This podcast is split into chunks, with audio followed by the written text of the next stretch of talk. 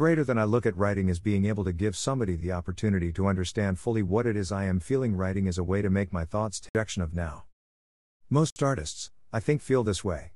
Lately, I have come across some of the most amazing, innovative, and some undiscovered, surprisingly, talented artists that I have literally had my jaw drop to the floor more than once over.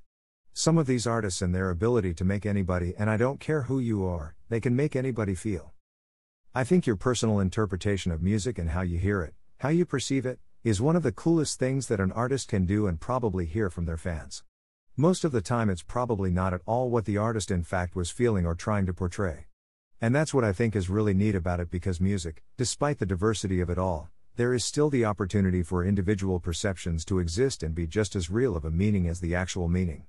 And if you stop and think about that for a second, that is a pretty interesting thought. I've stated this before about the possibility that there is no such thing as reality. Based off of the theory that we are all responsible for our own. Therefore, making reality only exists to you and the way you perceive it to be. And in all actuality, it just isn't possible for anyone else to ever really see, hear, or understand things your way to its entirety. To say that you understand another person is one thing, but to actually understand is, for the most part, completely impossible. Music is a great way to demonstrate all aspects and interpretations of what I just said. The ability to think is almost being stripped away from us because of technology, and really, music seems to be the only thing left, and this is going to sound dramatic, but think about it before you judge. But, music is the only thing that we have left, I think, order to evolve and grow in terms of humanity.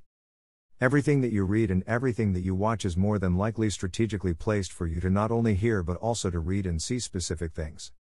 The artists. The dreamers. The music makers. They are our only hope for the progression towards anything other than technology. So basically, it is possible that the only thing standing between you and your freedom to think for yourself is merely a song.